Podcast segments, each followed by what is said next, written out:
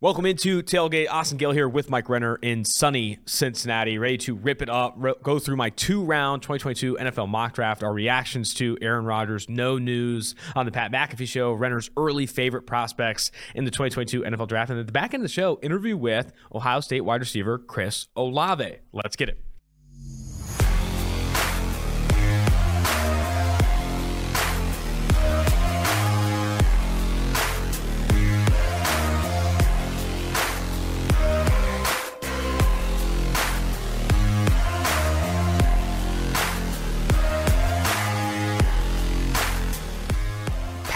McAfee's YouTube channel gets 130, 135,000 live viewers as they all wait Aaron Rodgers joining the show at 105 Eastern. And he immediately gets ahead of it and says, Hey, I'm not making any decision on my future today. Wants to leverage the Tuesday show with Pat McAfee to just talk about the insane season that they had a lot of people disappointed in Aaron Rodgers. He gave more publicity to the cleanse he's doing than actually like anything he's thinking about in terms of like whether or not he'll play football, whether or not he'll play with the Green Bay Packers moving forward, all that stuff. Yeah, that's I don't know what people expected. Like I, I didn't think it would be any big breaking news. That's never really been him. Perform he's never been like the performative type to want that, to like tease something and then say something like if he's going to break news, it's probably just going to come out silently in an Instagram like, post. No, via like someone reporting, like Ian Rapoport saying Aaron Rodgers wants to be traded, something like that. Like I, I don't think. Now he does a lot of cryptic stuff and is this odd wellness influencer guy, but I never thought that he was about to have this big announcement on the Pat McAfee show.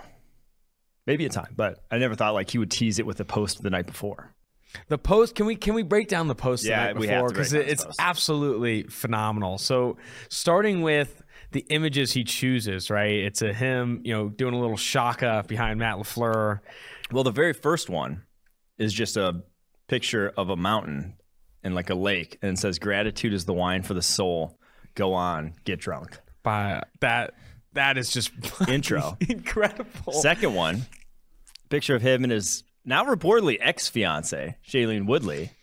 And he goes on to say how thankful he is for everything and how she showed him unconditional love, which is like something you send in a text to her, not usually in an Instagram post if you guys have broken up, but not really here nor there.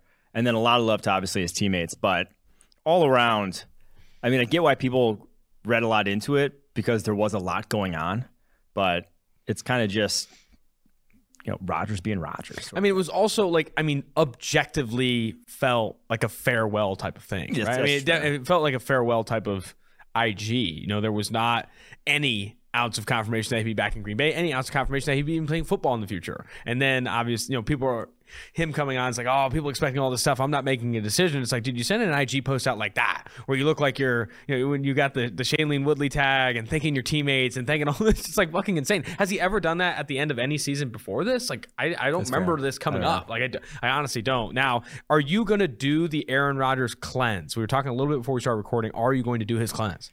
Yes, I really want to. I'm reading more into it.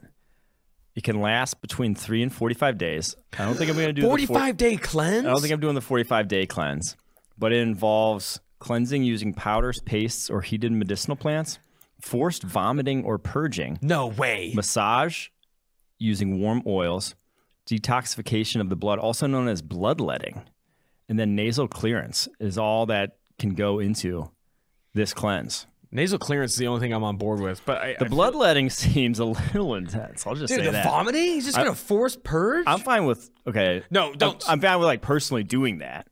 I don't want to cut myself open. It's like the I, I can make myself puke. I've done that before, not for like any sinister reasons. I ate a lot and didn't want to be that full, but the rest is the rest is a little I need him to document this on TikTok. I, we've talked a little bit off air about TikTok and the trends that like people go through the, like their everyday routine. They're like, wake up at 4 a.m., make myself some oatmeal, go to work, do emails. We need Aaron Rodgers to do that for 45 days consecutively on this cleanse of bloodletting, I, nasal cleansing, throwing up. Like that's what we need. That's that the, my first If you TikTok? want good content, that's the content we need. Here's me doing the Ayurveda cleanse. That's my first TikTok.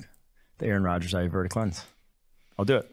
According to Ari Meirov, Ari Meirov, a, a, reporter here at PFF, uh, he's watching the Pat McAfee show right now. Aaron Rodgers said he posted the photo last night because it's the, one of his favorites from the 2021 season says he appreciated Davante and Randall for holding a spot for me when he missed the Chiefs game due to COVID. When I got the photo, I cried. That's what Aaron Rodgers said. This hmm. guy's incredible, man. He's a content machine, and I respect him for it. The other part of the catch and early buzz, we got the 4TV setup. It's live. It's ready to rock and roll, and it was pretty glorious. It's not 100% even, which is a concern, but you know, because like lining up four fucking TVs is actually really difficult. And um, when you turn them all on, though, it's pretty cool. Yeah, you kind of don't even notice. We'll have to get some pics out to the crew on the YouTube here eventually. But let's get off this catch and only buzz and dive into what everyone probably came to the show for. It's Aaron Rodgers' decision. No, my latest two round NFL mock draft. Woo. I don't want to go pick by pick here. I highlighted some picks in the doc for you, Mike, that I want to discuss specifically. If you highlight have, them. If you have more picks beyond that, we can definitely go over it. But where I want to start, honestly,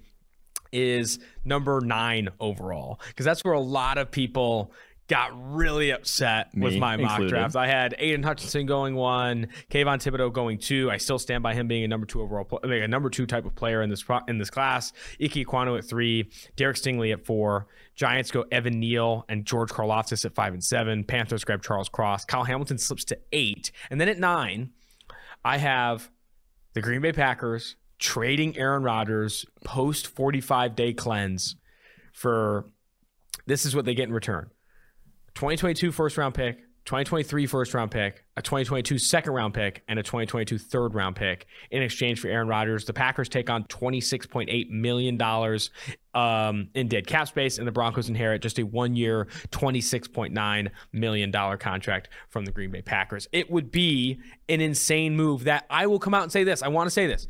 I don't advocate the Green Bay Packers doing, right? Like, if you can build up this relationship, if you can join in his cleanse to a point where he's willing to come back, then you don't trade him, right? But if he is adamant about not playing in Green Bay any further, you can't just let him walk. You can't just let him you know, retire, whatever it may be. You have to like try and get any resource you can back from him. And obviously, that would, in this case would be two first round picks, a second round pick, and a third round pick, and obviously offloading some of that contract. This is not me saying the Packers should trade Aaron Rodgers.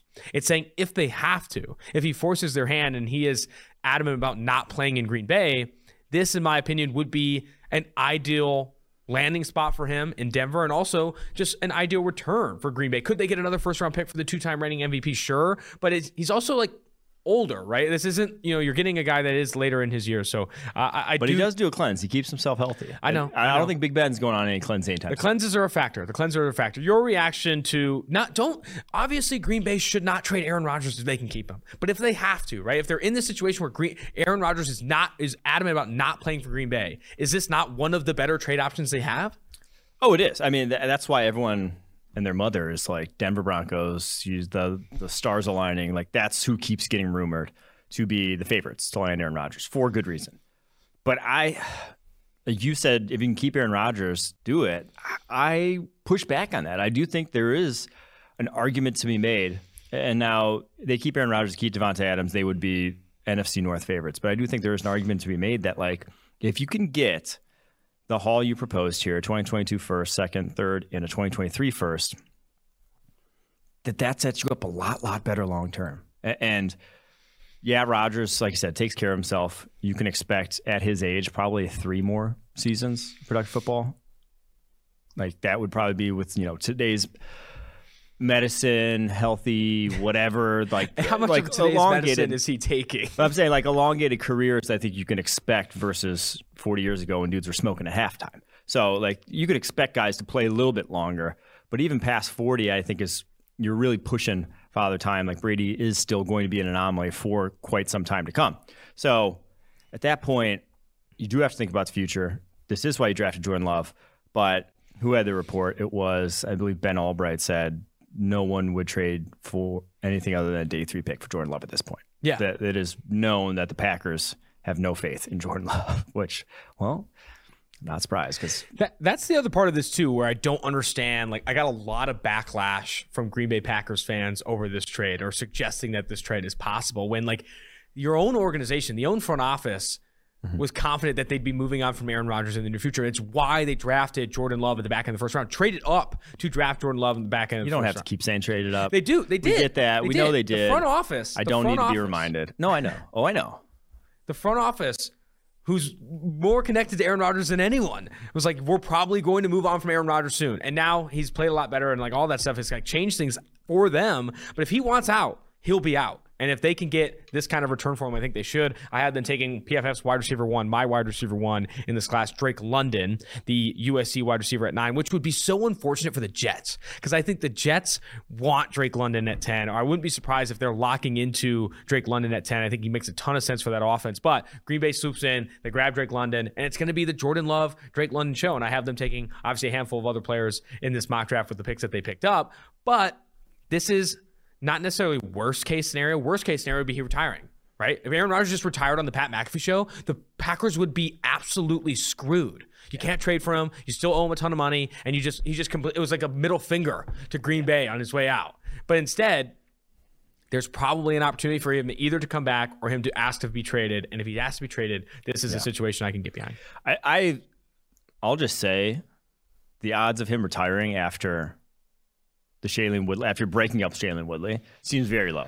You would wow, think it would be interesting the, analysis. The opposite, if like if they were for sure getting married, it was like gonna have a ceremony this offseason, then possibly. Then like maybe he's eye towards the future, whatever, things outside of football. But now that he's single and obviously living his best life after this cleanse, he, he probably chomping at the bit to get back there and play some ball. So he ain't retiring. I'm it doesn't look like his feelings. I don't want to read into the tea leaves too much here, but it doesn't look like his feelings for Shailene Woodley have completely passed. He said he'll still love her and he's still always grateful for her. I don't think that that flame can't be rekindled. Yeah, that part of the the post was that was something. That's like I said, you you don't post that to the world. Like if if you're just if you're not Aaron Rodgers, you know, if you're not famous, you're a buddy of your a guy you knew in high school posting that at 38 years old you're you're like this guy's down violently, down horrendous. This guy is like going through it still. probably like has her location saved and is staring at that. Stop! Stop! Don't I'm even hint saying. at that. It could be true. It could be true. But I, I'm just saying, if that's your buddy posting that on IG, you're worried about him you're worried about him a lot. That's a fact. That's a fact. I will say this though: it does matter that they're famous, right? Shailene yes. Woodley's famous. Big Aaron Rodgers is famous. It's a, it's a massive, massive difference. I think Shailene Woodley. I mean, in celebrity world, it could be viewed as like a sign of respect. You know, like you do that, you publicly yeah. have some of these comments out because like everyone's going to throw rumors at you. You know, everyone's going to say Aaron Rodgers didn't like her because she didn't like football and all that shit. You were even saying some of that shit. But like, You're if you can come out and be public, if you can come out and be public about you know your appreciation for her. I think that does mean a lot to her. So uh, you're, you're, good stuff on Aaron Rodgers. All right, let's move to the next pick that I wanted to highlight in this one. At 10, I had the Jets taking the next best receiver available, Garrett Wilson, in my opinion, there at 10. And then Seattle. Here comes the big one. No one liked this trade.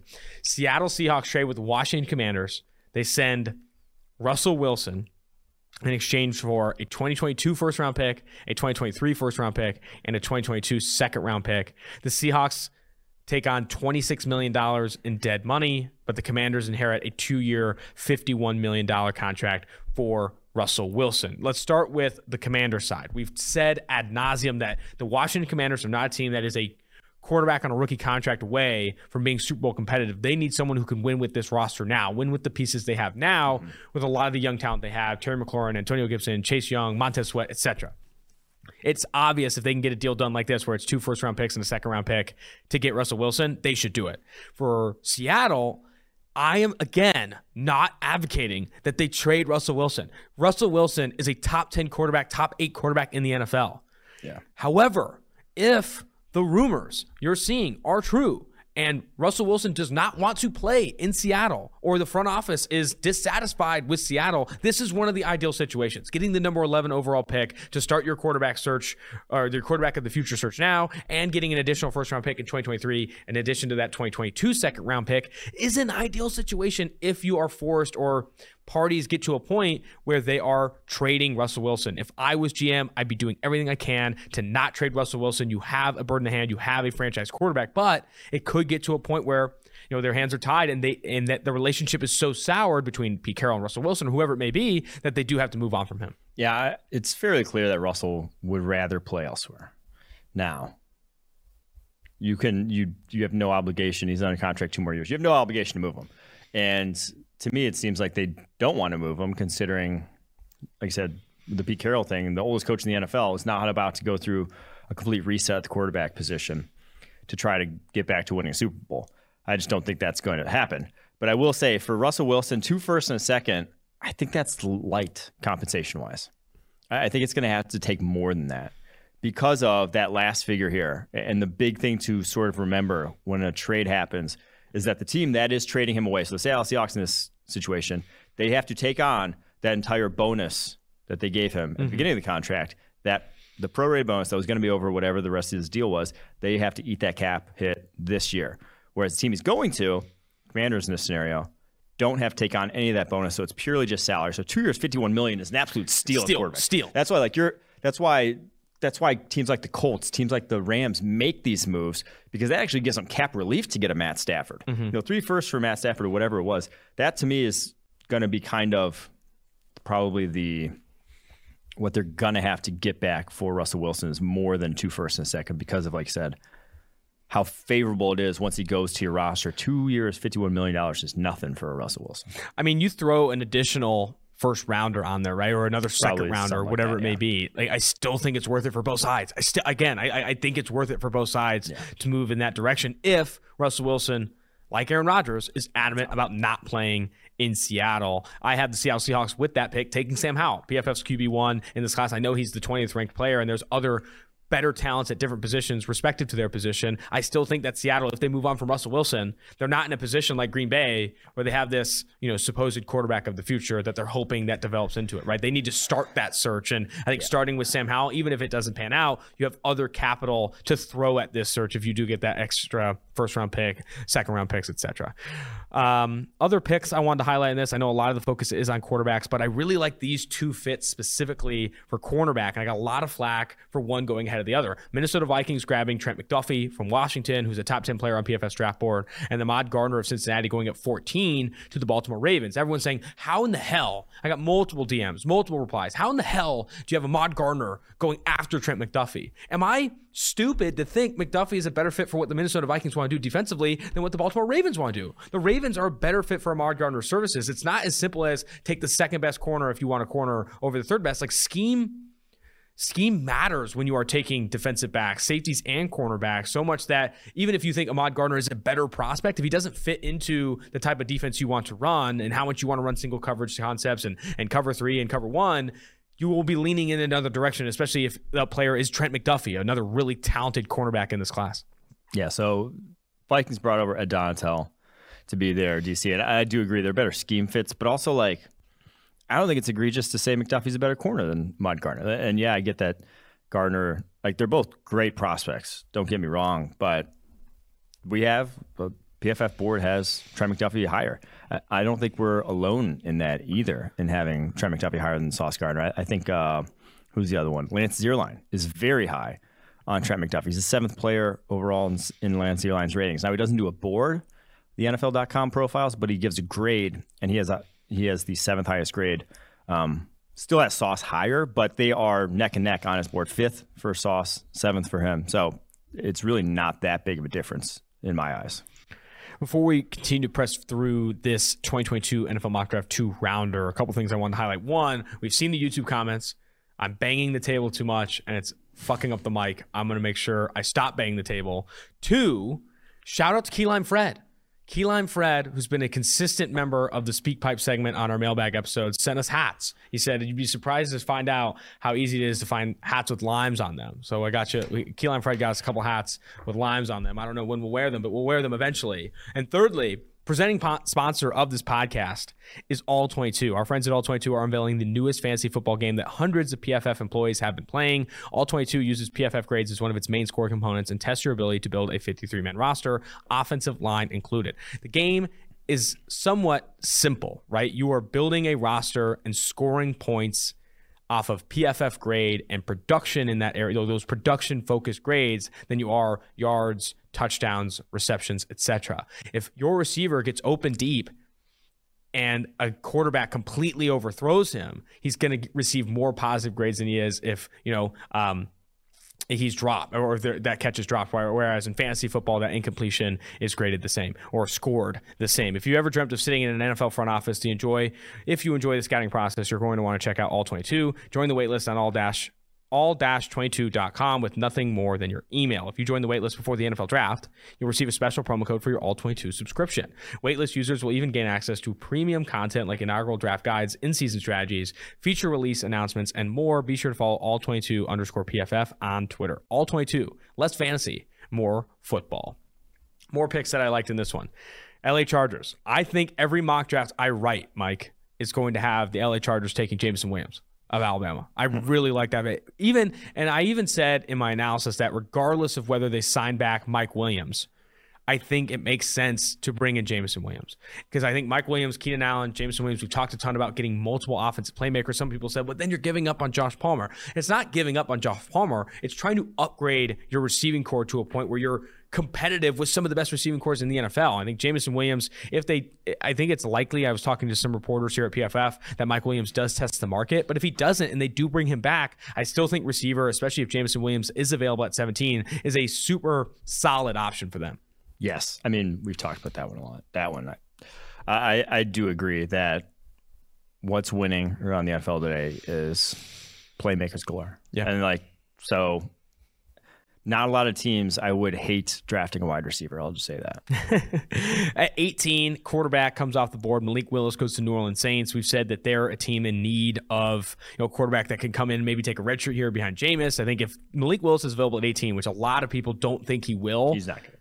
He should. It should be a sprint the Cardinal situation. I had him falling to 18. The next big quarterback move was the Las Vegas Raiders trading Derek Carr to the Pittsburgh Steelers. Now, hear me out calm down, Raiders fans. You I know you're all, upset. You Steelers all moving. Steelers send 2022 first round pick, 2023 first round pick, and a third for Derek Carr. Some people in Raiders camp would say, "Oh my gosh, they would never send that much. Derek Carr's not worth it." But I do think Josh McDaniels and the new GM coming over from the Patriots are interested in Derek Carr, like Derek Carr, and feel that they can win with him. So you'd have to be an offer that they can't necessarily refuse, right? I think it's become increasingly unlikely that they move on from Derek Carr once Josh McDaniels was hired because it's been known that Josh McDaniels likes Derek Carr and believes he can win with him in the offense. But you can think that all day long. If the Steelers show up and say, we'll give you two first round picks and a third for him, holy shit, you're going to move on from him, I think. I think that's an offer that they honestly can't refuse. And some people in Steelers camp saying, are you kidding me? Two first round picks for Derek Carr? Yeah, two first round picks for Derek Carr. That's a quarterback that's a fringe top 12, top, you know, top 10 player at his position that can win with the roster you have now. The Raiders don't have the caliber roster the Steelers have. Their offensive line is a push, right? The Raiders' offensive line isn't great. Steelers isn't either. But I take the Steelers' defense. I take the Steelers' secondary, the receiving corps, all that stuff over what the Las Vegas Raiders have. So they should maximize this window they have with T.J. Watt and the and the play, and the talent that they have, the receiving corps with Diontae Johnson, Chase Claypool. While the Raiders should look to, if given an opportunity like this, in my opinion, a can't refuse opportunity like this, two first round picks and a third for Derek Carr, they should look to do it and start to reset at that position. I have them taking Desmond Ridder of Cincinnati, someone I know you said is probably the most pro ready of the quarterbacks in this class. I think so. Two first and a third. I think if anyone says no, there it's the Raiders. I don't think the Raiders would give up Carr for two first and a third. Really? I don't think they would. I think they want Derek Carr more than that. That's insane. Yeah. You think the Raiders would keep Derek Carr for two firsts and a third? Yeah, because I mean, look at it. If you're the Steelers, it's pick 20. That's one of the first. Next year is going to be l- later than that, most likely. It's the Steelers, it's a good roster, and you just gave them a much bigger upgrade at quarterback. So pick another one in the 20s. And then a third this year.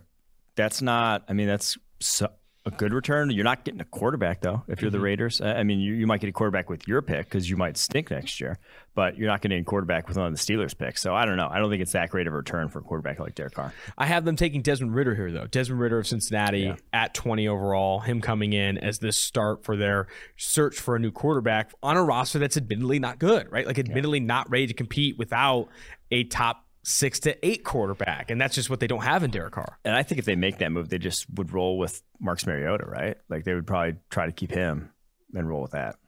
Instead of draft. I, mean, I, think they bring. I think they make it a competition. I think bringing in Desmond Ridder to compete with Marcus Mariota, with, with, with, with just how this quarterback class is stacking up. Right, if you can get a Desmond Ridder at twenty, I do think that it makes sense if you're looking to move on from Derek Carr in this situation. I think Derek. I also think Desmond Ridder and Josh McDaniels' offense could have success early on. Like I honestly do, especially if they leverage the other picks that they're getting to build up this team that desperately needs help, needs upgrades along the offensive line, upgrades at receiver, upgrades at linebacker, upgrades at corner, safety. Like yeah. this roster is bad so well, bad. Well, that's why I'm like, why draft quarterback for this roster? Like, it's not really doing you much, especially at 20 when it's gonna, not going to be a good quarterback, you know? Some people like Desmond Ridder. Last pick of the first round, I was going to highlight here, and then we'll get to the second round. I have Matt Corral of Ole Miss going to the Detroit Lions. You have kind of talked me into this camp of it's a sunk cost with Jared Goff. Grabbing quarterback and taking advantage of that fifth year option and playing him for a 17 game season like Matt Corral, even if he wins you one game, put you in a, such a better position to compete for a Super Bowl in future years than it does to watch Jared Goff. Mm-hmm. You know, probably if I had to guess, you know, where would you put the line if if you were guaranteed Jared Goff starts all 17 games for the Detroit Lions in 2022? What would the line be for you, and how many wins they'd get? Uh, next year, six and a half. Six and a half, right? And say he gets six or seven or eight and you find yourself in this quarterback purgatory with a roster that's not ready to compete and and not in a position to take a swing on one of the top end 2023 quarterbacks that we expect to be available. I think getting Corral out there and letting him sink or swim. Like yeah. if he's awful, you're in a position to pick a quarterback at the top of the draft next year. If he's great, it's a sign that you can build around him and you continue to add you know add support around him. especially if you have a first round pick at number two and a first round pick at 32. No one is going to be arguing that the Detroit Lions should take Sam Howell or Malik Willis at number two overall. No one they're going to be locking into Aidan Hutchinson, Kayvon Thibodeaux, or whoever it may be.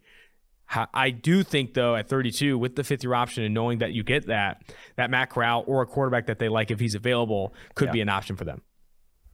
39. We've not done a ton of second round mock Let's analysis. Round. This is, in my opinion, an absolute dream scenario for the Chicago Bears. Dream scenario. Mm-hmm. If Zion Johnson, the interior offensive lineman from Boston College, falls to them all the way at 39, I think there's a very strong chance he could go at 31, the Cincinnati Bengals, right? I was going to say 39 seems like a pipe dream with just who's in front of him. You got the Jets picking twice in front of him. You got the Giants picking right in front of him. You got the Bengals picking right in front of him. A lot of those teams, and even the Jaguars picking right in front of them, like a lot of those teams would need a guard. This is TBD via free agency, but yeah, a massive pipe dream for the Chicago Bears. But I do think this dream scenario would be as I were hinting at, fantastic yeah. for them. So Zion Johnson could come in and start for them right away and be an upgrade for them, especially with James Daniels uh, expected to leave via free agency. Uh, I think that's what the reports are right now. What is your opinion of my pick for the Falcons at 40? I think I go back and forth on whether I like this pick or hate this pick. I had them dating Kenny Pickett of Pittsburgh, who mm-hmm. some people believe he's the number one quarterback in this class. I think the range of outcomes of where he goes will be really dependent on the combine and, and, and different things that have to play out in this pre-draft process. But Just say his hand size. Just say his hand size. His hand size. His hand size. Just say how big his hands are. The Atlanta Falcons. Um, are committed to Matt Ryan. I mean, he's got one of the biggest cap hits of any player in the NFL next year. But if Kenny Pickett is available at 40, or say Sam Howell's available at 40, or Corral's available at 40, and they are high on him as a prospect relative to that draft slot, I do think they're not in a position to turn down quarterback talent, knowing that Matt Ryan is at the tail end of his career. Yeah, I really can't make heads or tails of where Kenny Pickett's going to end up draft wise because he does some things that, like the report that he was you know the best on the whiteboard of anyone some scout to of any of the quarterback scouts talked to at Senior Bowl. Like that, obviously a big plus in terms of translating to the NFL. But then the way he plays quarterback at Pittsburgh, you just see so few like high end plays. Like he can operate an offense, but it's not like how many throws did he have or like plays outside the pocket with his arm that were like wow, they, they really made you stop in your tracks and be like, that's an NFL caliber. He doesn't have a lot. And he's on the older side and he has small hands. And some teams are going to care about small hands, but other teams might not give a shit. And it's like, there's just a lot. His just profiles all over the map. And that's why he's lower on the PFF draft board. But all it takes is one. And so, for the Atlanta Falcons, I don't hate using that pick 40 on one of these quarterbacks in this class. But yeah, I, I just don't know if Kenny Pickett's going to be there or where he is going to come off the board. someone to break up the two round mock draft has typed out what the Panchakarma cleanse is that Aaron Rodgers is oh, doing. Panchakarma, not okay. It's the Panchakarma cleanse. It's three days of ghee therapy where you consume ghee until you evacuate at both ends. Nice. Ghee is like a butter, yeah. I believe. Two, you do one day of therapy. It's called therapeutic vomiting. There we go. That's what I was saying. Three is one day of laxative therapy. Okay. I do that already. You do? No. Four, it's three days of herb drops in the nose. What herbs? I'd like to fucking know. Five, this is probably my favorite. Many days, not not one day, not three days, many days of enemas, which is I've done a few enemas in my day. Why? Uh, I had hernia surgery and had to get an enema to get to evacuate. And then it's yoga. Ends. It's yoga and meditation throughout. I mean, this is essentially just like vomiting and pooping for ten just, days. Yeah, I mean that's that's a literal cleanse. That's literal, that, yeah, that's literally you're getting rid of anything in your body at that point. So that's interesting. Sounds I like, I mean it, it kind of makes sense now. The timing of the Shailene Woodley stuff. Like, do you want to be around for that? That's going to be aggressive. That's an aggressive, like 10, 15 day stretch. Yeah. Aaron Rodgers just like throwing up and shitting all for 15, 20 days. You kind of need to take a break at that point. Yeah. You know, you kind of need to. Unless Woodley's doing it too. Who knows? All right the next part of this two round mock draft, um, there's a run on edge talent. And I think this is going to be really good value for the teams that are picking in these mm-hmm. slots. Mm-hmm. I have DeMarvin Leal of Texas A&M going to Green Bay at 41, Seattle getting Arnold Ebiketie of Penn State at 42. Minnesota getting Boye Mafe of Minnesota at 44. Miami, Myjai Sanders, Cincinnati. Uh, Indianapolis Colt, or no, sorry. Those are the four teams I have, and I think even Drake Jackson comes off the board in that range as well. I think there's going to be a lot, like a cluster of edge guys that come off the board in this 40 to 50 range, 40 to 55 range, that where you're going to get a lot of value because a lot of these guys have the size. Like there is not a lot of small dudes in this edge class, right? Like Myjai, Boye, Arnold, and DeMarvin all have like requisite size to like play in the NFL yeah. early. And I think that's a big reason why this edge class has been tagged as deep and and have a lot of talent in the into day two. Yeah, you have seven guys here going off the board from top of day to top of the second round to pick 57 on the edge. And that's kind of how I see it. I, I do think you'll get a lot of guys at the early end of the second round because for whatever reason, whether it's like Arnold Ebiketie's not a high level athlete. Same with Kingsley Enagbare. Um, Nik Bonitto's maybe a little undersized. Drake Jackson not super productive and skinny and not terribly powerful. Like all have like their knocks, but all have winning combinations. All have something to them that like they can still win off the edge. So I do think that that's a strong suit of this class. It's going to be the edge sort of talent there at the top of day two. At 48 overall, this one is another one similar to the Kenny Pickett pick to the Atlanta Falcons, where I go back and forth on. I don't know if like it's even a good decision with the capital that they have. But the Indianapolis Colts grabbing quarterback Carson Strong at Nevada. Yeah. Like like do do they just say no? We're committed to Carson Wentz. We're spending every single draft pick and every single free agency dollar to try and like you know shoot the moon with him again, even though it obviously didn't mm-hmm. pan out. And Chris Ballard has already said how you know he's already kind of expressed dissatisfaction in the move that they made, or do they start to inch toward you know new quarterback, a new quarterback or a new answer at that position? That's obviously what I have here with them taking Carson Strong at 48. Strong's the one guy who I like. I think a lot of these guys are going to end up getting pushed up, but again, by the time the dust settles, there's still only going to be a handful of spots. Like there won't. We are mocking right now like four of these guys going in the first round it's all said and done, I don't know if there's going to be that many available places for all these guys to end up.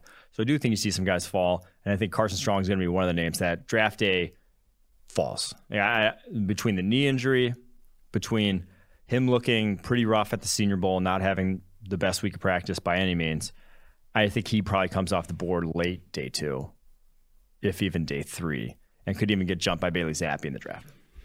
Wow, that's yep. impressive. I think that's the first time I've heard anyone say that. Bailey Zappe going ahead Strong. I could see it honestly. It just the knee injury. Teams just don't. Team doctors will flag an injury, and that's that. If they if they say that, it's off the board. A lot of teams they're conservative with injuries, rightfully so.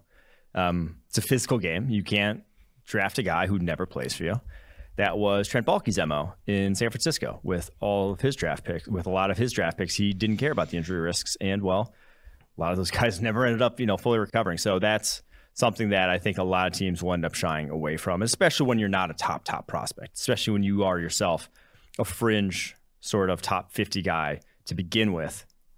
That's just what ends up happening back end of the second round here, I had a run on defensive backs I kind of wanted to speak to, where I do think that you're going to get a lot of value in the back end of the second round if these guys do fall this far. But Jaquan Brisker, safety, Penn State, going to the Eagles at 51, who I do think have a need at safety. Pittsburgh Steelers, great. Kyler Gordon, cornerback of Washington. I don't know. He might be a top 50 player for me. If he gets at 52, I think that's a, a great situation for Pittsburgh. And then 53, Lewis Cine of, of Georgia, the safety going to the New England Patriots. That's back to back to back. I think there is some there's some defensive back talent that could be available, specifically at safety. Brisker and Cine mm-hmm. falling to that like 45 to 55 range, where I feel really comfortable taking them off the board, really comfortable in the value, and honestly feel that it could be, you know, you're getting starters at those positions. Yeah, this is a weird cornerback class because I kind of like the top. Like the three guys we've talked about a lot at the top, I really like. And then Andrew Booth's not terribly far off. Like he's still a first round prospect in his own right. But I'm trying to find guys who I like on day two, and there's just not a lot, man. Like there's not a lot of guys who I'm really like, that's still a top 100 guy, the cornerback position. Kyler Gordon, definitely one of them, but one of the few. Like we've talked about, the edge class has a ton that'll come off the board in the second round. How many corners do you even have coming off the board here in the second round? One? Not a lot. Two. One. Roger McCreary, Kyler two, two. Gordon. Okay, two. Roger if McCreary you count Jalen Pitre as a slot corner, maybe. No. I mean, I wouldn't even call that a corner. That's two corners coming off the board in the second round, which is just light for a position. Last thing here, it's a receiver run. George Pickens at 55, the Arizona Cardinals, 59, Tampa Bay Buccaneers grab Justyn Ross, and I have the Kansas City Chiefs grabbing Jalen Tolbert of South Alabama at 62. This is another area where I do think that George Pickens, the Arizona Cardinals at 55, could be a value with what they tried to do with AJ Green last year. Tampa Bay could be losing Chris Godwin this this this offseason. They still need to continue to have an embarrassment of riches riches there. They don't have Antonio Brown coming back either. And then the Kansas City Chiefs I don't have them going receiver in the first round, but if Jalen Tolbert's there at 62, I like that pick a lot as well. Yeah, I, I those are three guys who all have like the size, athleticism. Like th- these aren't the second round corners this year compared to last year, where we said second round is going to be a lot of gadget players like Rondale Moore, um, Tutu Atwell, mm-hmm. the D'Wayne Eskridge, even Elijah Moore to a degree. Like those, those were four second round wide receivers who were all not outside wide receivers. Mm-hmm. This year, I think you could see all those guys, all the guys who are coming off the board in the second round, be these outside, prototypical size type of guys that, you know, have that quote unquote upside of being your X or your Z wide receiver in your offense. I still can't believe George Pickens came out this year, man. I get that, you know, put on good tape as and whatnot, but this close to this close removed to an ACL where you barely played and yeah, he had one nice catch, but he still didn't look like himself. Was this guy could have been like a top he's top fifteen type guy. He's that type of wide receiver, but I, I don't think anyone's touching him in the first round, maybe even top fifty picks at this point. Before we get to your favorite picks, your favorite guys in this draft relative to the consensus right now, big sponsor of the podcast. Western Southern Tailgate Podcast is sponsored by Western Southern Financial Group. While you focus on your roster moves, Western Southern helps advance your money moves, buying your first home, planning to start a family, wondering how to make your money grow. Western Southern's playbook of life insurance, investment, and retirement solutions helps you rest assured on game day. Team up to understand needs and address goals with a game plan built just for you. Get started at westernsouthern.com slash PFF. So you looked at where other people view the class, right? The consensus of the class, um, and then compared it to, to where you have guys on your big board yeah. to highlight some favorites in this class. Early favorites, combine can change a lot of things, etc. But yeah, these guys are the the players we covet at PFF that we we would draft. We're front off. So those who grade well, preferably for multiple years, like have already shown prolific at, in a role, and then have the requisite tools. They may not be high level athletes, but they have more than enough athleticism in some way, shape, or form. So that's kind of the baseline. That's kind of the genesis behind guys we feel confident in, and that will will end up being higher than a consensus. And so we'll just go through position by position here. Did not include a quarterback because I don't think a quarterback there's really one in this class. If I did have to say one, obviously it'd be Sam Howell, who's quarterback one on the PFF draft board. But again, QB one on PFF draft board so low this year that it's like we're not we're not really going to bat for any of these dudes. you know, like yeah, yeah. I, you see the rankings get put out. I say I tweet out that Desmond Ridder is like pro ready and get like everyone's like, oh, Mike loves Desmond Ridder. I'm like, no, it's just like I have a high bar for pro readiness, and a lot of these guys are not that. So like, and it doesn't even mean pro readiness isn't always a good thing. Like Mac Jones was pro ready last year. Daniel Jones was pro ready. They said that coming out, and it's like pro readiness just means you can be thrown into the fire and not take. It doesn't not look like Nathan Peterman, basically. Um, which not everyone is, but it's also not a bad thing. Some guys need that year to adjust and acclimate, and then they get up speed, and then they're great. So don't don't read too much into that. That's just ancillary analysis, basically, not actually a full take on how good a guy is. But to running back position now, Dameon Pierce, the Florida running back, highest rushing grade in the country last year, never really never started for Florida. Was a split time type of guy, but I fully expect him to have a good combine. Not probably not going to test great in the 40. I don't think he's that kind of guy, but the jumps is going to be fantastic. He's already checked in at the Senior Bowl 5'9", 220, which is like lab size for a running back in terms of just translating to the NFL and breaking tackles. He had the highest force miss tackle rate in the country this past season. Good hands out of the backfield. Like there's a lot to like about him, except for he just probably is not the most probably is not going to have the best long speed in the class, but like his long speed's no worse than Najee Harris's was last year. Probably even better than what Najee. What about comparing him to Javonte Williams? Javonte Williams also. That's more of a similar. Yeah, that's more of a similar size type of back. Um, he's even a little bigger, and he's like he was a freaksless guy for being like six percent body fat at that size. Like he, there's a lot to like about him. Uh, he had the best, one of the best reps at the Senior Bowl too in pass protection. He is NFL ready in that regard, which is a reason a lot of running backs you know don't end up seeing the field at the NFL level. So now 74th in the PFF draft board is like whatever. Don't look at the PFF draft board to see our takes on running backs and how good we think they will be because that's going to be skewed. But RB three in this class behind Kenneth Walker, Breece Hall, that's that's good company. It's good company for him. Jack Licht- Lichtenstein, who is a Duke University uh, who graduates in 2022 from Duke University, has a consensus board Shiny app that I've been leveraging. You are by far the highest on Dameon Pierce that anyone is at 74. Um, other other Leverage outlets have shit. him more in the 130 to 220 range. He's also okay, 220 is wrong. Uh, I'll just say that right he's, now. He's uh, he's also one of the prospects that have the bigger sta- bigger standard deviations, right? He's like 50 in the standard deviation. A lot of people wide scale.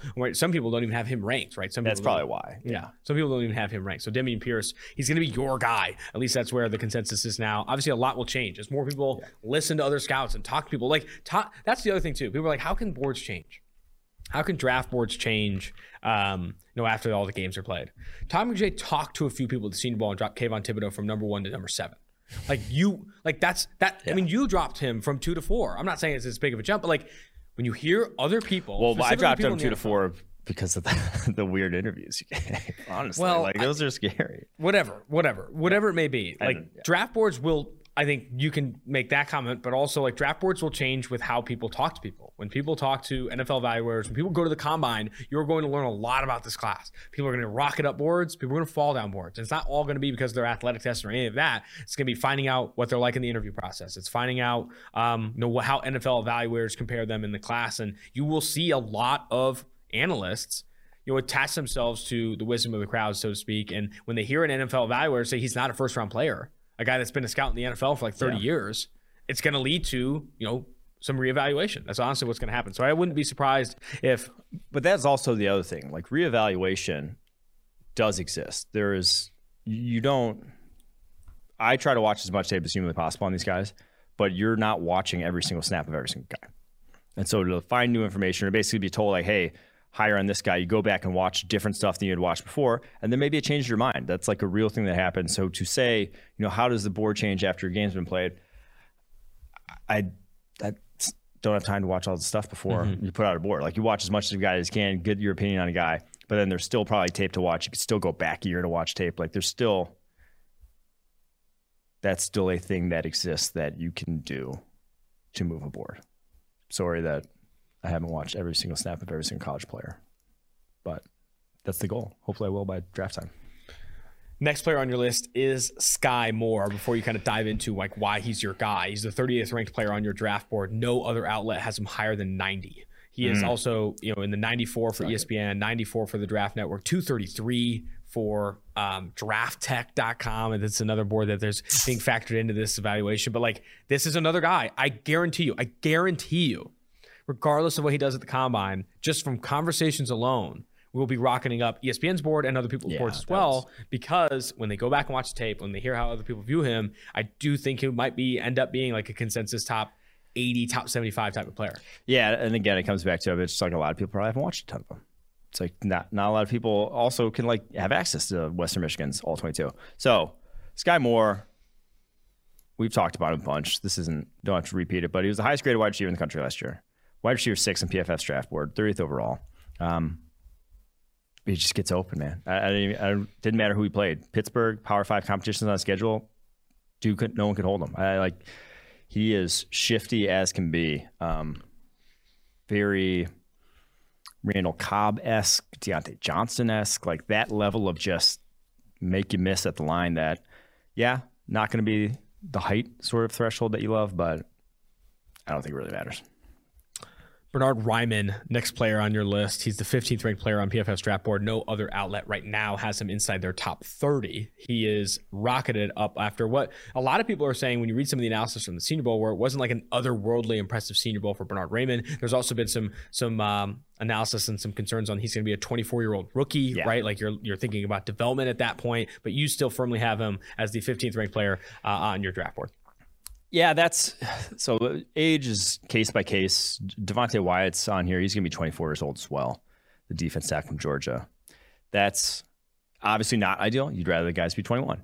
But Bernhard Raimann, just to go through kind of his path to this point, was he came to the USA as a junior, as a foreign exchange student, played wide receiver, got offered for Central Michigan off of that tape that he played as foreign exchange student. Went back for a senior to Austria, enrolls in the Austrian army as compulsory service before ending up coming back to America to enroll at Central Michigan. So he's played almost zilch football when he ro- enrolls at Central Michigan. Starts at tight end, two years there, switches offense tackle, 60 pounds over the next two years. He develops second highest graded tackle in America this past season. And from everything I've heard from people who have worked with him, is taken takes coaching better than anyone they've ever worked with. Works harder than anyone they've ever worked. With. Like the dream scenario, and is going to go to the combine and test very, very well. Like the guy is a hell of an athlete on tape. So all that mixed together, I feel confident that the 24 years old is not something I'm terribly worried about, and that might even make him more pro ready than some of these other tackles because of it.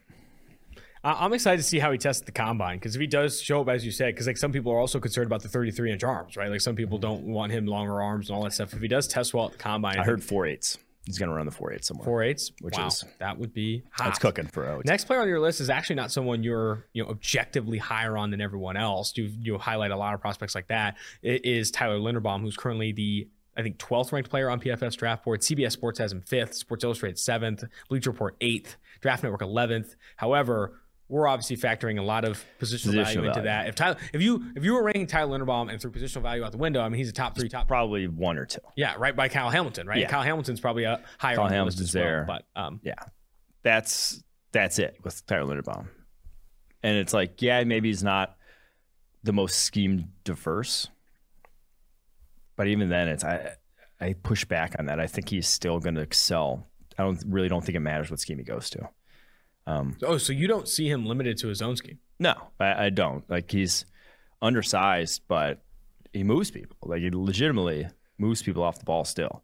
Um, ask Tristan Wirfs if he can move people. You know, like yeah. the dude he beat him in wrestling is a guy who was what a year younger than him coming out. So yeah, Linderbaum, IOL one, no doubt, slam dunk whatever you want to say, 360 between the legs windmill. He's that guy. We'll get to that read later. Devonte Wyatt, another player you're highlighting here. You have him 38th on your board, which 25th is higher. The 25th. 25th, excuse me, which is higher than how CBS Sports sees it, Draft Network sees it, Sports Illustrated sees it. You're right up there with there though, uh, right up there with ESPN 23rd ranked player, Bleacher Report 23rd ranked player, and PFF obviously at 25. He's a guy too that I hate to be the saw it live scout, but when you saw it at the Senior Bowl, dude, he was different uh, yeah. along that interior defensive line. And we touched on why that matters for a guy like Devonte Wyatt when Georgia's scheme. It's Georgia's not just Georgia's scheme. Georgia is scheme first. They were like scheme, scheme, scheme. Do your execute your role, and that's you know that that leads to a great defense when you have the talent they do. But in the NFL, a lot of times you just, you're still the the different the difference makers get to go one on one, get to have some freedom within a scheme. That's how you make an impact. And Devonte Wyatt got some freedom at the Senior Bowl. You know, that is kind of it's a little loosey goosey. It's go make plays. And the dude was making plays left and right. Highest pass rushing grade of anyone in attendance that over the week. So that was nice to see. That makes you feel confident. yeah, they're not going against world beaters on the interior line. Whatever. But DT1, I case closed. That's what it's going to be this year. One of my favorite edge players in this class is also on your list, Kingsley Enagbare, where I do think there's a lot of polarizing opinion on him. Uh, CBS Sports is the highest on him at 30th overall on their big board. You have him at 35th. Others, though, Bleacher Report 82nd. Oof. Wide opinion on what they feel Kingsley Enagbare will do at the next level. Draft Network at 60th, ESPN at 48th. There is a wide range of opinions on Enagbare, and I think the comments going to be massive for him, right? Because yeah. what has been tagged for him for everyone is like he doesn't got the juice of these other guys. Yeah. No juice, no juice. The arm length is there, the size is there, the production is there. He's got one of the highest pass rush win rates in a single season we've ever seen at the collegiate level. He shows up at the combine and isn't terrible, like isn't below average across mm-hmm. the board or you know low percentile across the board. I do think that more people will get on board with him as this top 50 player, but the combine could kill him too. Like if he does not, if he's a 25th percentile athlete, you're fucked. Like you're, you're going to drop down significantly down the board. That's yeah, and even still, even if he's not elite athlete, he has a way to win, which is that 35 inch arms. You know, 35 inch arms is a good way to win. That's longer than the vast majority of tackles are even going to go against. That, that's a difficult, and he knows how to use that length already. That's a big starting point. That's why he had you know the highest second highest pass rushing grade behind Aidan Hutchinson in the country last year. So, yeah, I do still trust that to a degree that knowing what to do on a football field, even if he doesn't really know. And like he, that's kind of the other thing about him is he looks so loose out there, like so unrefined in even the moves that he's successful in that can be improved. And you saw him at the Senior Bowl, like the defense coaches, defense line coaches were all over him after the reps because of that, because he can improve his technique a lot. And so I think there's still room for growth, even if he's not, like you mentioned, maybe not a high end athlete for the position. Next player on your list, Leo Chanel. This Chanel. is Chanel. You say it every time. Whatever. What is it? Is Chanel? Chanel, yeah. Is it really Chanel? Yeah. Leo Chenal is another player similar to Sky Moore that as more people watch his tape, I do think will rocket upwards. Because right now you are the highest on him by a country mile at 37th on your big board. ESPN has him at 72nd, Draft Network 109, CBS Sports 115. Other people haven't even watched, Bleacher Report doesn't even have him on their big board. Like he's not there. So Leo Chanel is going to be someone, Chanel. in my opinion, Chanel? Yeah. Or Chanel. Why I is said it Chanel Ch- both times. Why you is it spelled like Chanel? so it's spelled like Chanel too. If you I guess. All right. Leo Chanel, You're the highest on him of anyone right now in sports media. And you've waxed poetic about him as maybe even a back end of the first rounder type. Yeah. Um, 94.1 run defense grade, second highest we've ever seen in a single season. Behind he's, Micah Parsons? Behind Micah Parsons. He's going to be a good run defender because he's 6'2, 260. Like, this is a unique dude, and he's a better athlete than Zaven Collins was coming out. Now, Zaven Collins was better in coverage probably had a longer wingspan, a little more sphere of influence. But Chenal's going to test better. He's the guy can move. So that that to me is the thing that I'm not sure it's really until the combine you're going to see him shoot up boards because combine is probably going to go 4'6, 35 plus inch vertical, low shuttle. Like he's going to have he's an all around athlete despite that even at that size. So not for everybody. We've said this a lot. Not for everybody. 260 is a unique dude, and you're even at I don't care how athletic you are, 260, there's a low percentage chance you're going to be an impact player in coverage. But certain schemes, anything that blitzes a lot, you're going to want to stay. I also don't think, am I crazy? I also don't think that Leo Chanel. there you go. Doesn't have to be limited to like this blitzer at the next. I, I think oh, he doesn't have to be. Yeah. Like I'm just saying, he's damn good at that. Mm-hmm. That's something that you're going to want to take advantage of. It's like Micah Parsons. He never ha- he didn't have to go to a scheme that rushed the passer the whole time to be an impact player.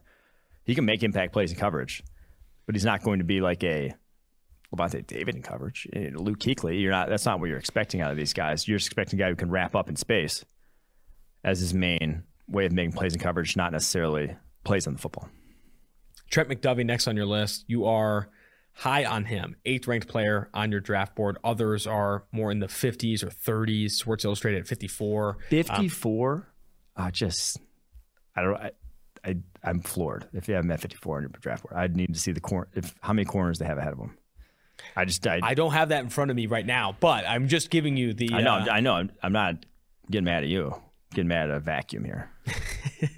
yeah, you have him as an eighth ranked player. I think he's another guy again. This is another guy, and we, I, am not trying to like. I feel like when I say that, I'm not trying to say, well, PFF's ahead of the game. PFF's got it all covered. No. But like, the athleticism will show up. Yes, people will yeah. people will like flock to him when he goes to the combine. I, he might go. He, I wouldn't be surprised if he like really is a, you know, four four flat, forty inch vertical, eleven foot broad jump. Like just every single test knocks out the park. Four sub four second shuttle six eight three cones. I'm just all around ideal athlete because that's what he looks like on tape. Just as smooth as can be. Balance is terrific and explosive as hell. Uh, Trent McDuffie is like that, he's eighth overall player in PFF draft board. And then the other thing is like with all these guys, like I said, Chenal second best run defense grade I've ever seen. Devonte Wyatt highest graded Power Five defensive tackle this past year. Linderbaum obviously highest graded center two years in a row. McDuffie three straight years since his true freshman year coverage grades over 80. Only missed six tackles his entire on 101 attempts his entire career. Like from the rip, this guy has been a very, very good cornerback. Jalen Pitre, who I thought you wouldn't be so much higher on than everyone else, especially after the Senior Bowl. I think a lot of people came out of the Senior Bowl excited about him. Uh, the physicality he plays with, one of the highest grade run defending cornerbacks in all of college football last year. Productive player. I think he immediately can slot in slot into the slot next year. Um, you have him as your, I think, 28th, 28th ranked player on the board. Mm-hmm. Others have him more often in the 30s. Draft Network has him as low as 151 on their draft board on Jalen Pitre. Interesting. That one's interesting. Um, yeah, I mean, he's he's a slot cornerback. Is the weird sort of projection with Pitre, um, but he is a guy who actually. So he played almost high level starter snaps as a way back as a freshman 409, but now he's a fifth year. That was back in 2017. Now he's fifth year and was pro- like easily the best slot cornerback in the country last year. He had the most defensive stops of any defensive back with 50. I believe he had the second most pressures with 25. This guy just around the line of scrimmage.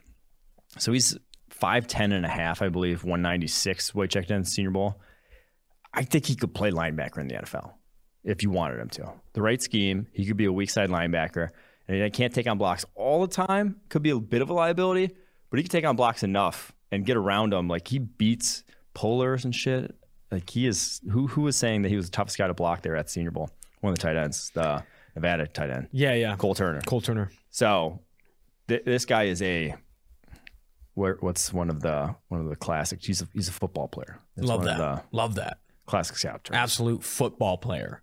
Kerby Joseph is going to round out your list, and you're actually not overwhelmingly higher on him than everyone else. I think everyone has a very similar opinion on Kerby Joseph. He's in that 65 to 90 range for others that have had them on their draft board. A lot of people like him as this top of round three type of player.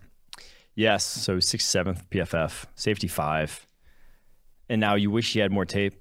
You wish he had more than just one year of starter. And it's like a little concerning they could only play one year of starter for a program like Illinois, but super long arms. And the thing I love, and I don't usually talk about this the way like scouts talk about this, but like the way he played on special teams was awesome. 16 tackles on special teams in his career, never missed a tackle on special teams. He's been a terrific tackler as a safety over his career. 104 tackles with only 10 missed tackles in his career, just as a safety. That's a good, good starting point with five picks last year, four pass breakups, ball production, and good tackler is a very, very good starting point for a safety. That rounds out your favorite prospects. I think yeah. I want to do that same exercise and look at some of the guys that I like. I think some of the shared dudes. I'm a big Kingsley Enagbare fan. I like Trent McDuffie a lot. I like Jalen Pitre a lot. We'll see what other names I can add to that as well. I think that's a cool segment. Before we get to the delete your tweet generational prospect bracket, which I think will be fun, we're going defensive tackle today. Guess what is between the legs windmill 60 good? 360. DraftKings. Hopes fans, the latest offer from DraftKings Sportsbook, an official sports betting partner of the NBA, is too good to pass up. I'm talking between the legs 360 windmill good. New customers can bet just $1 on any team and get $150 in free bets if they win. It's that simple. If Sportsbook isn't available in your state yet, you can still take your shot at a big payday. Everyone can play for huge cash prizes with DraftKings Daily Fantasy Basketball Contests. Download the DraftKings Sportsbook app now. Use promo code PFF. Bet just $1 on any NBA team and get $150 in free bets if they win. That's promo code PFF at DraftKings Sportsbook, an official sports betting partner of the NBA. 21 years or older. Minimum age and location requirements vary by jurisdiction. See DraftKings.com slash sportsbook for a full list of requirements and state-specific responsible gaming resources. Gambling problem, call 1-800-GAMBLER. I'll say this. Did you watch the dunk contest? Yeah. Was it good? No. I heard it was bad. It was terrible. I used to, I used to love dunking. Um, I what? I mean, I was like, I would skip, I skipped what I, I, skipped homecoming one year because it was the same day as dunk contest. Oh, you used to love watching people dunk. Well, myself I, too, but like I used to daydream about dunking myself. Ever since 2000 dunk contest, Vince Carter, yeah, changed my life. The most um, famed dunk contest of all time. Yeah. Um, had to drink there, sorry, but I, I was a dunk contest purist, and it's sad that I've fallen off so far, being in football. But didn't even couldn't even tell you who was in the dunk contest. Juan Toscano Anderson was in it, who played basketball at Castro Valley High, where I went to high school the same years that I was there. He was dominant for them. He now plays for the Warriors. Do um, anything nice? He did not win. I think Obi Toppin won oh, nice. the dunk contest. And his winning dunks were not that cool. I mean, I say that being like a literal piece of shit. like, I'm like, never do anything that Obi Toppin could ever do. But they weren't that cool relative to like other dunk contests, right? Okay. Like other dunk contests. The best dunk contest of in recent memory was the one between Aaron, I mean, Aaron Gordon Gordon and yeah, that was an all time. Aaron Gordon and who's the Bulls guy, Zach LaVine. I yeah. guess when he was with the Wolves. So, but that was those are two all time dunkers though. Uh, Vince Carter, obviously probably the goat all time dunker. Gerald Green, James White. Those are probably like your top five that ever competed. So some people think that the reason that the dunk contest is not doing well is because like the best stars don't do it. Like LeBron's not in it. What the hell? Like, well, I mean, it is like like I said, LaVine and Gordon were all timers. Mm-hmm. Those were two of the better dunkers ever. And so once you have a fall off from that, the, this is the shitty thing. It's like after like a couple years after the Vince. Oh shit, I completely forgot Jason Richardson too. Jason Richardson's top five. You can knock off probably. Whew, God, who would I knock off that top five? But Jason Richardson was top five. But once it goes from like that high of high, you have to hit that, or you got to keep going up, you know, or else people lose interest. True, so you can't just keep doing the same dunks. Yeah, exactly. Like there's there's little creativity unless you literally are more athletic than that guy. So Fair you need enough. Mac McClung to get in it. That's who needs to be in it next year. All right, delete the tweet. You start. All right, delete the tweet. We're going back to what this was 2018 I tweeted this. 2019. 2019 I tweeted this. Okay. Herbert's god awful Hail Mary. Oh my gosh. Herbert's god awful Hail Mary attempt. I can't remember who this was against is a microcosm of his game. Mental awareness is all over the map. So who was it that he was the last play of the game? They had a Hail Mary attempt to tie it up, and he threw it out the back of the end zone by about 10 yards. And I was like, what the fuck was that? And he had some weird plays like that that entire year. That was my weird thing about him. And I the crazy thing was I went back to I just like searched my like library of Herbert, and he was QB one and a top five player on the PFF draft board heading into his junior year. So that would have been heading into 2018 season. So a year prior to this, like year prior to a senior year. And then he just started like, I don't know, the mental awareness thing. That, that was like the biggest turnoff for me. And I remember talking to like Bruce Gradkowski about it. He's just like, yeah, something about this guy. And, and the more people like, and that was why he fell, fell to six. It wasn't physical ability for a lot of people. It was just like, why is he putting up these weird duds on weird occasions? I don't know. But that one, in retrospect, kind of a yikes. And and and combined with this one's the second. I kind of love here. your second tweet though. My second tweet is like ugly and then all correct afterwards. But my least favorite picks from round one. Justin Herbert, who has probably been objectively the best pick in terms of like where they got him versus Absolutely. what they got. And then Austin Jackson, Damon Arnette, Kenneth Murray, Isaiah Wilson, and Clyde Edwards Helaire. So I got the rest. But the Justin Herbert one still sticks out like a sore thumb. You hate to see it. You hate to see it. Um, my delete the tweets actually, I was looking in 2016, 2016 AG to see if I had any takes or anything that I think I should delete. And it's actually a series of four tweets, four minimum. I wasn't going to keep digging, where I tried to, as I was a live tweeter during San Diego State football games, make hashtag pumpkin spice spelled P U M P H, like Donnel Pumphrey. I tried to make it a thing. I tried to make pumpkin spice a thing. There are four tweets. So this first one is keys to an Aztec win. This was in the second half of a Cal game where they're going against Davis Webb that they win. Continue to get pressure on Webb. Keep Chapman upright. Order a venti pumpkin spice. That is terrible. That is terrible. Another one. With this 30, his 33 yard score, Pumphrey is now just 138 yards away from passing Marshall Faulk as SCSU's career rushing yards leader. Hashtag pumpkin spice. Yikes. Pumphrey ties Marshall Faulk for 23 with 2,300 yard rushing games. Hashtag pumpkin spice. This is all in like an hour. We need st- at Starbucks to add a drink to the San Diego location. Its name, hashtag pumpkin spice. Zero likes, zero retweets. You forgot this one though. This was a take from PFF Draft from Jordan Plocker that said, "I don't care that Donnel Pumphrey weighs only 169 pounds. He can run between the tackles. I want him on my team." And then you quote tweeted and said, "This is a hot take I can get behind." Hashtag pumpkin spice. Yikes. I'm So you I, kept like, going I'm even like a- after you realized it was. I'm honestly embarrassed for myself. I do remember telling Jordan Plocker though that Rashad Penny was a better prospect than Donnel Pumphrey. But You weren't the only one. I'm clicking on pumpkin spice here. Other people have used it. really There's probably about a half dozen other tweets from it. That's Maybe not a little bit more. Um, but I will say, the gr- the grind of live tweeting, the like any game with here's what just happened, seems so brutal. When we would go to press boxes and sit next to people who were just like 12 yard gain yeah. out of pasta. I Whatever. mean that's the type of stuff like, that I would dude, do. it's sucks. tough. It's tough. It just seems like an awful way to watch a game. I mean that's what like editors wanted though. Like But they, yeah, they like they push for that, but it's such objectively bad content. If you're if you're looking for someone's tweets for play-by-play updates, you're you have other ways to you have other ways Yes. to consume the game. It's it's dying. It should be dead, but it's definitely dying in that. Like there are times where you know you'll see Raider. I still follow a lot of Raiders beat writers for my Raiders fandom. You'll see like just first down. I'll just say first down in the middle of a game. Like who is actually watching that, right? Like I think you want to when you're live tweeting games provide analysis and and and provide takes on some of the decisions that are happening. Like you can do some of these savior likes reactions like, "Oh my god, I say serious." But but I do think like you said, it goes back to the editors or people in charge wanting to prove that they're like working or Yes, something, yes. having some some provable reason to be there or whatever. So it's like, oh, I tweet a thousand takes that get zero likes. Yeah, I mean, the, what's the peak for that outside of like a game-winning touchdown? You know, I don't know. Uh, generational prospect bracket for defensive tackle. Let's get into it. Walk us through your 2015 through 2022 DT ones, Yeah, and we'll pick it. the best one. So 2015, Leonard Williams was the top one that year coming out of USC, first year of the draft.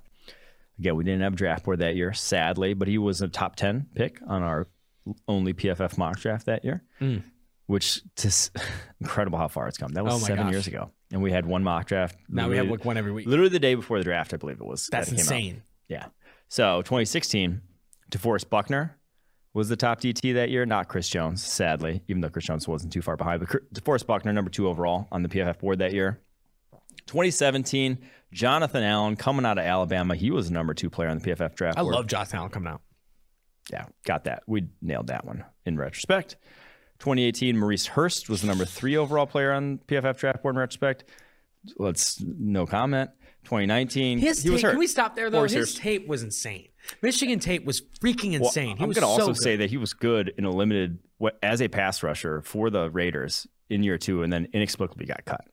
I, I still, and then he got hurt this past year, so I'm still bullish on his future prospects.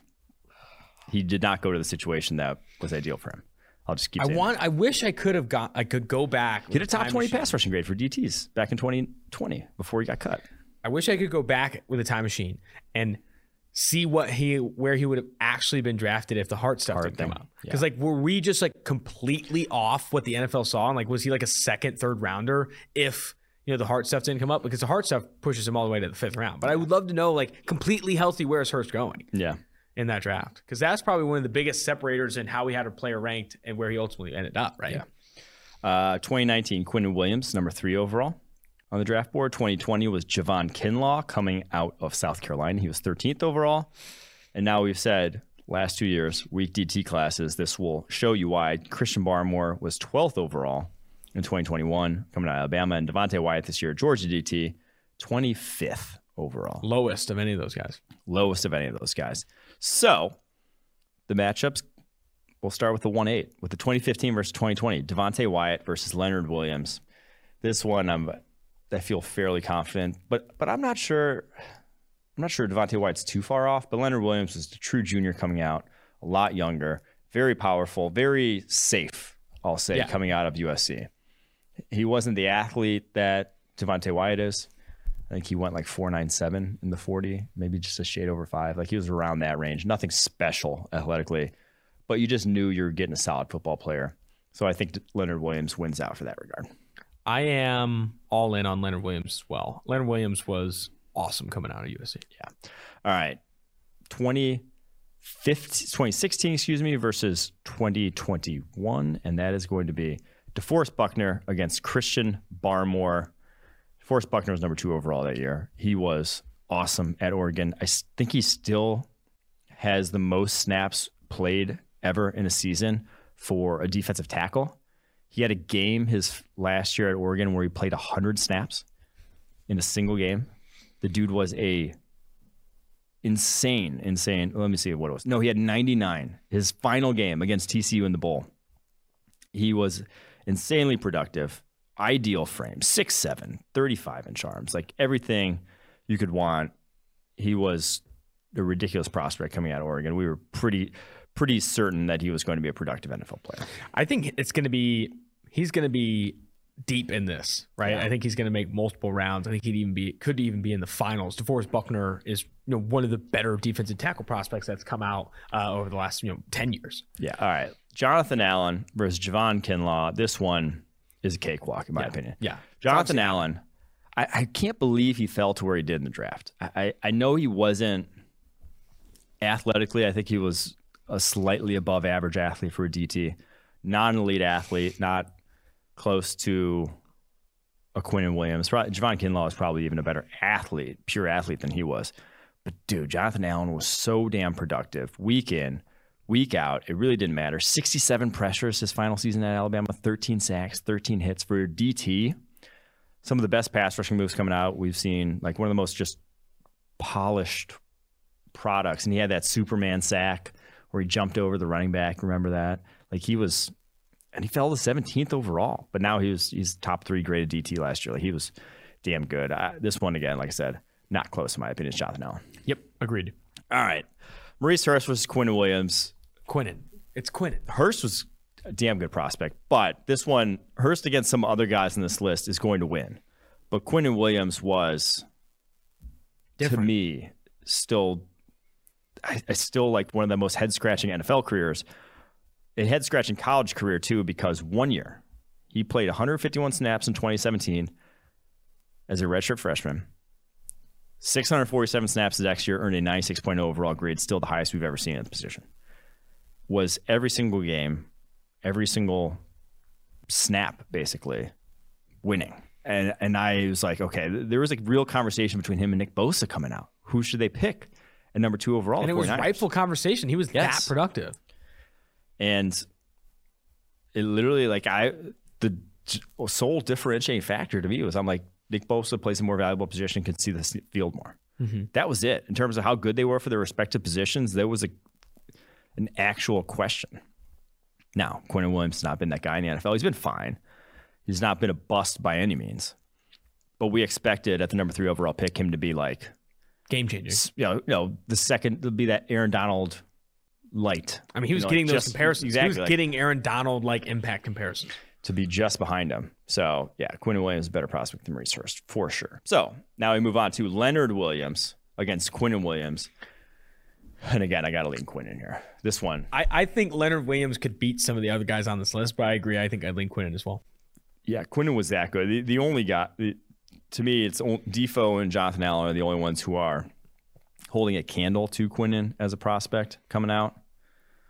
So let's debate Defoe versus Jonathan Allen. This one's tough now. I think Defoe. I mean, De- DeForest Buckner. A lot. I remember people coveting like the positional versatility. You could do whatever you wanted along the defensive line. Jonathan Allen. I know PFF was higher than him. Everyone else, mm-hmm. but I just don't think he was as good. It was not as good of a prospect coming out as Buckner. Buckner had everything you wanted, like legitimately everything you wanted. See, my thing was that year that Defoe came out, I was higher on Chris Jones. The board I did not have control over at that point. So we ended up going to Forrest Buckner, obviously. But I still like Chris Jones better. So I can't like in good conscience say that Defoe is the generational prospect. I gotcha. I gotcha. And I really like Jonathan Allen. He had a 90.1 overall grade back in 2015. He was another guy who wasn't he was kind of a part-time player on that Superman 2015 sack. team. Remember the 2016, Superman yeah. sack that like everyone highlighted in his. I literally just said that when I was talking about before. Oh, sorry. it's all right, but and then a 92.2 overall grade is last year. I lean John Allen, but I think Defoe probably better traits when projecting the NFL. So I think we can go we can go Defoe. But then that's to me Quinnen. it's to me it's Quinnen Williams. Yeah, I mean I think I think when I when we first put this segment together, right, and you put all these defensive tackles, I thought it was going to be Defoe versus Quinnen in the end. Um, that's what my assumption was, and then you'd give it to Quinnen. But I think uh, it speaks to just like I mean 2022, 2021, and 2020. Kinlaw, Barmore, Wyatt, what is that trend of defensive tackle, right? Like, know, is, will we see another DeForest Buckner? Will we see another Quinnen Williams? Like that would be, or Leonard Williams even. Like yeah. those guys were insane. Those guys yeah. were insane defensive tackle prospects. Even Jonathan Allen, we Chris will. Jones, Jalen Carter next year could be. I could see. There's the who's the Bryan Bresee, the Clemson dude. I could see him developing into that. We'll, we'll get it. I think it's just a lull. It's kind of like the wide receivers from like 2016 to 2018. They're just that happens sometimes. So there you have it. Quinn Williams, your generational DT, to go along with Quenton Nelson, your generational interior lineman, and Saquon, your generational running back. We'll Love to, to see it. So Saquon, what should we do? What should we do next week? Tight end, I think, would be kind of funny. Tight end for the people. It's just gonna be Kyle Pitts. I mean, yeah. But um, didn't we have Hunter Bryant as our tight end one one year? No, wait, did we? I think did he end did. up being tight end one. Tight end one was Hunter Bryant. Well, there were some lean tight end years also. I mean, they've been lean for a while. Yeah, they've been lean for a long time. Hunter Bryant, I think, was the 45th ranked player on our draft board. And he went undrafted. No, he was not 45th in our draft board. Let's I see. guarantee. Let's see. What, what year? He was he not out? top 75. What year did he come out? 2020. There's no way he was. I'm checking. It's time. He was 79th, and he was the number one tight end, though. But here are the other tight ends that year: Cole Kmet, Adam Trautman, Brycen Hopkins, Harrison Bryant, Jared Pinkney. Jared Josiah, Josiah DeGuara, a, a world beater slate of tight ends that he had to go against. The if you go to the big board on pff.com, Hunter Bryant is the 79th ranked player, tight end one, and it's not even a picture of Hunter Bryant. Yikes. we need to change oh, yeah. that. Who is that? Guy? I don't know who that is, but we need to change that because that's definitely not Hunter Bryant. Uh, unfortunate situation. It was just a bad tight end class. Yeah. Just a bad tight end class. Did Max Chadwick is telling me Hunter Bryant did not go undrafted. Is that true? He went undrafted. He got signed by the Lions, though. I'm pretty sure he did go undrafted. He was undrafted. Max Chadwick, producer on the pod, is lying to us. Literally lying to us. Wow. You hate to see it. He still plays for the Lions. You hate to see it. All right. Well, let's get into get into this interview with uh, Ohio State. One of my favorite interviews, honestly, I've done this off season so far. Um, as Chris Olave, the Ohio State wide receiver. Let's get it. Now joining the Tailgate Podcast is one of my favorite receivers I've ever watched in college football. I got to be honest, Chris Olave. I've been a big fan of your game for a very long time. I was over here, here in Cincinnati, banging the table for you to come out in last year's draft. Right? I was a huge fan, huge fan of your game. Yeah. I wanted to see you taking on NFL cornerbacks and, and, and taking your talents to the NFL. You obviously make the decision to go back to Ohio State, have another really good year with C.J. Stroud and that crew, but Really appreciate joining the show. I guess let's start there. That decision to come back, right? You know, what all went into that decision, and um, you know, what really drove you to come back to Ohio State? Uh, blood. Appreciate all that, man. Appreciate that. but it was a tough decision, man. We we had playing the national championship. I think January 11th, and then we had to, I had to make a decision by January 18th. So I had a, a week to decide. So I, I we come off a big loss uh, to Alabama. So it was tough for me. Uh, I'm a competitor, so I hate losing. Uh, that really hit me. So I took a couple of days off and then uh, flew back home to California. But uh, just discussing with my family, I feel like it was the best decision for me to come back. Uh, I know a lot of people wanted me to come out, but I feel like uh, I, I, love college football. I want to win a national championship, so uh, I wanted to do that that last year. I knew the NFL was always going to be there, so that's why that's one of the main reasons why I came back. No one can blame you for that, man. Championship, yeah. No one can blame you for that. Wanting to win a national championship, there's a lot of pride in that. And I, you, I heard yeah. you say you went back home to California. I'm actually from California as well. Where are you from? Uh, from San Diego. Oh wow! I went to. I am from Oakland, California, but I went to San Diego State, so I, I know San Diego well, oh, man. Yeah, I, yeah, yeah. I, I, miss it all the time. I, I, miss it all the time. I'm now based in Cincinnati, uh, where the weather and the food is is a lot worse. But I'm excited. I'm excited. If you get drafted by the Bengals, my guy, soak up all you can in San Diego because when you come to Cincinnati, it's a whole whole world different. But back to this past season, right? You make this decision to come back. You have a lot of success in what is like an absurdly talented wide receiving corps, right? I mean, you have Jaxon Smith-Njigba, who set records there, single game records at Ohio State. Obviously, Garrett Wilson, who's being consistently mocked in the first round of mock drafts. I'm sure you guys have seen all of that media. How yeah. fun? I, I, this might not be a great question, but I want to ask: How fun was it working with those two other receivers and CJ Stroud, knowing just like game in and game out, this offense was just capable of you know 400, 500 passing yards a game? Oh yeah, it was explosive. I mean, we practice with each other every day, so we was having fun uh, just to be by those two great receivers and, and having a quarterback like CJ uh, was a huge blessing. So, but just being being around them and being uh, we're all competitors, so uh, we always wanted to uh, be the best, and uh, we were surrounded by the best. So it made us even better. I had Shaun Wade on this podcast, I think a, a, couple, maybe a year ago or you know a few months mm-hmm. ago, and he talked a lot about your guys' game, both Garrett Wilson and yourself, and just how how difficult you guys are to cover in practice. And he what he said to me, I know you're a former track star, you you, you can't beat Chris Olave in a straight line, but Garrett Wilson has this dynamism, this spectacular catchability. I guess yeah. that's how Shaun Wade saw your games. But compare yeah. compare yourself to Garrett Wilson and kind of what separates you from him, and and you know what those key differences are. Uh, Gary, he's just a freak. I mean, uh, you put the ball in Gary's hand, he gonna make a couple people miss. Uh, he go up, get the ball, one handed catches.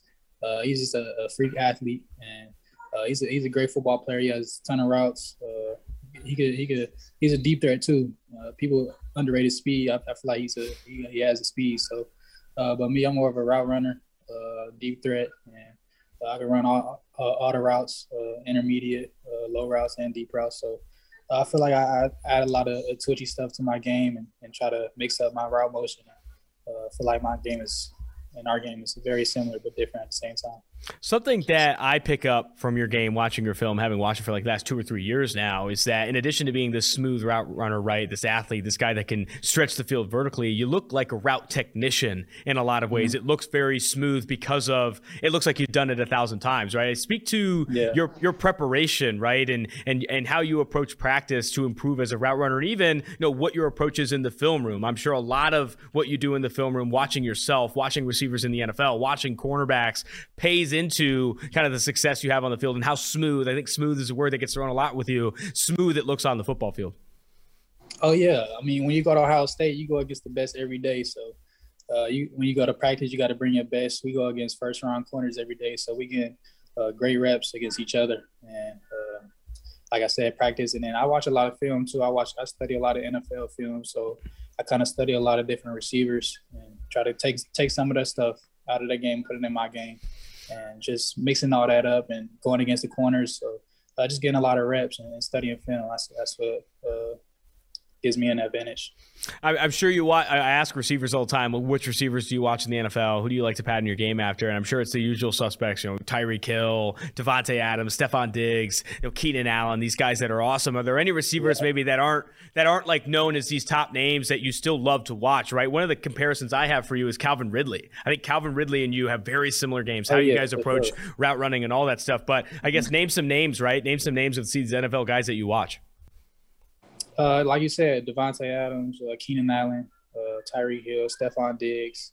I watch Diontae Johnson. Uh, he, he, does a lot of movement in his routes, and I like um, DeSean Jackson. I'm a huge DeSean Jackson fan. I like Jerry Jeudy too, mm-hmm. and Calvin Ridley. I watch a lot of guys, a lot of different guys. So That's awesome, man. Yeah, Jerry Jeudy, I sat down with him at the Super Bowl, man. I'll tell you what, in addition to being a great route runner, he might have had the biggest, nicest watch I've ever seen. I'm over, I oh, rolled oh, yeah. up, I rolled I rolled up there with an Apple Watch and I'm like, dude, I might have to take this thing off. This thing's looking pretty cheap compared to you. Jerry Jeudy is a great character though. That's awesome. Oh, Go, yeah, yeah. Going back to this season, I know you know obviously a, a super successful season for Ohio State, but there was this kind of letdown moment against Michigan, right? A game that this Ohio State team has not lost in a very long time. What were yeah. some of the key, you know, things that you learned from that experience, right? Because anytime you face adversity like that or go through a loss like that, there's a lot of learning moments to be had. What were some of your bigger takeaways from that game? Uh, losing to them is unacceptable. So uh, we prepare uh, all year for them, but uh, they brought their A game and they had a good game. So uh, just to take away, we we uh were through adversity that game. Uh, we were down the whole game, but uh, we tried to fight back. But they they had a, a really good game. But uh, we just had to bounce back, and uh, we bounced back and, and got a huge win in the Rose Bowl. So I can I can sense that venom in the losing that game is unacceptable. Losing to them is unacceptable. I love college oh, yeah. football. I love college football rivalries, man. I've I've talked to some Michigan guys. I've talked to other Ohio State guys. Anytime you bring up that game, I mean, it is it is a different it is a different ball game, man. It is it is awesome to hear. I'm glad you're able to speak to it. I'm glad that rivalry continues to persist. Going to now the work that you're doing at House Athlete. I know you're in there there at Florida working with those guys. How has that process gone? Um, what are some goals in mind, right, for the drills that you have coming up at the combine and at your pro day? And is there a goal weight you're working to? I know you are listed at six foot one, 188. Is there a weight that teams are asking you to get to, either go up to or go down to? Um, I guess speak to that process as well. Uh, the combine training going well. I mean, we got like eight weeks. Uh, I had eight weeks to, to prepare for the combine. Combine coming up in like two weeks or whatever. So uh, I feel like I've been doing a lot, a lot of work, uh, doing a lot of speed work with Mo Wells, a lot of our trainers out here are really good. So uh, getting in the weight room, eating right, finally eating right. Uh, my diet wasn't really really that good in college, so uh, finally eating the right foods and mm-hmm. I felt my body changing. But uh, my goal weight is probably like 189, 190. I want to play at like 188, 189 this year. So the first time to be able to play at that weight, I played at like 83, 84 in college. So let's just be up there and continue my speed and get, get even faster and stronger. So. I was listening to the interview that you did with the I Am Athlete podcast with Brandon Marshall, and he mm-hmm. talks in that in the beginning of that interview. They talk a lot about food, right? Chad Johnson is this outlier, right, where he just eats McDonald's yeah. all day long, and he's able yeah. to just like play like literally one of the best receivers the NFL's ever seen. And, like he just ate McDonald's all day. And where Brandon yeah. Marshall, Brandon Marshall on that interview talks a lot about like, hey, like when we get here, when you get to House of Athlete, you got to start eating right. You have to start prioritizing your body as like this temple, and you see the NFL players too. A lot of players taking to that right. I was talking to Aidan Hutchinson recently. No caffeine, no sugar, no gluten. Like these guys are treating their bodies yeah. like superhuman levels, right? And I guess oh, yeah, sure. how much do how much do you buy into that? You know, like it, can you have a cheat meal and still be you know one of 64 receivers that start in the NFL, right? Like you have to be a legitimately rare human being to go be a receiver yeah. in the NFL. I think it makes sense to you know cut out the McDonald's. I don't know. oh yeah, definitely. I mean, in college, I, I, ate all that, all the fast food, McDonald's, uh, Popeyes, all that stuff. But I mean, we're young. I mean, I'm young, so uh, it didn't really hit me a lot until like later in college, my senior year. Uh, then I got here. I feel like uh, I've been I've been having a lot more energy, uh, mm-hmm. just going into the workout, and even after the workout, I feel like I have a lot of energy. So uh, just eating eating better, eating the greens, eating the stuff they give us, uh, rice, potatoes, salmon. just starting to eat better, and I, I definitely feel it changing my body.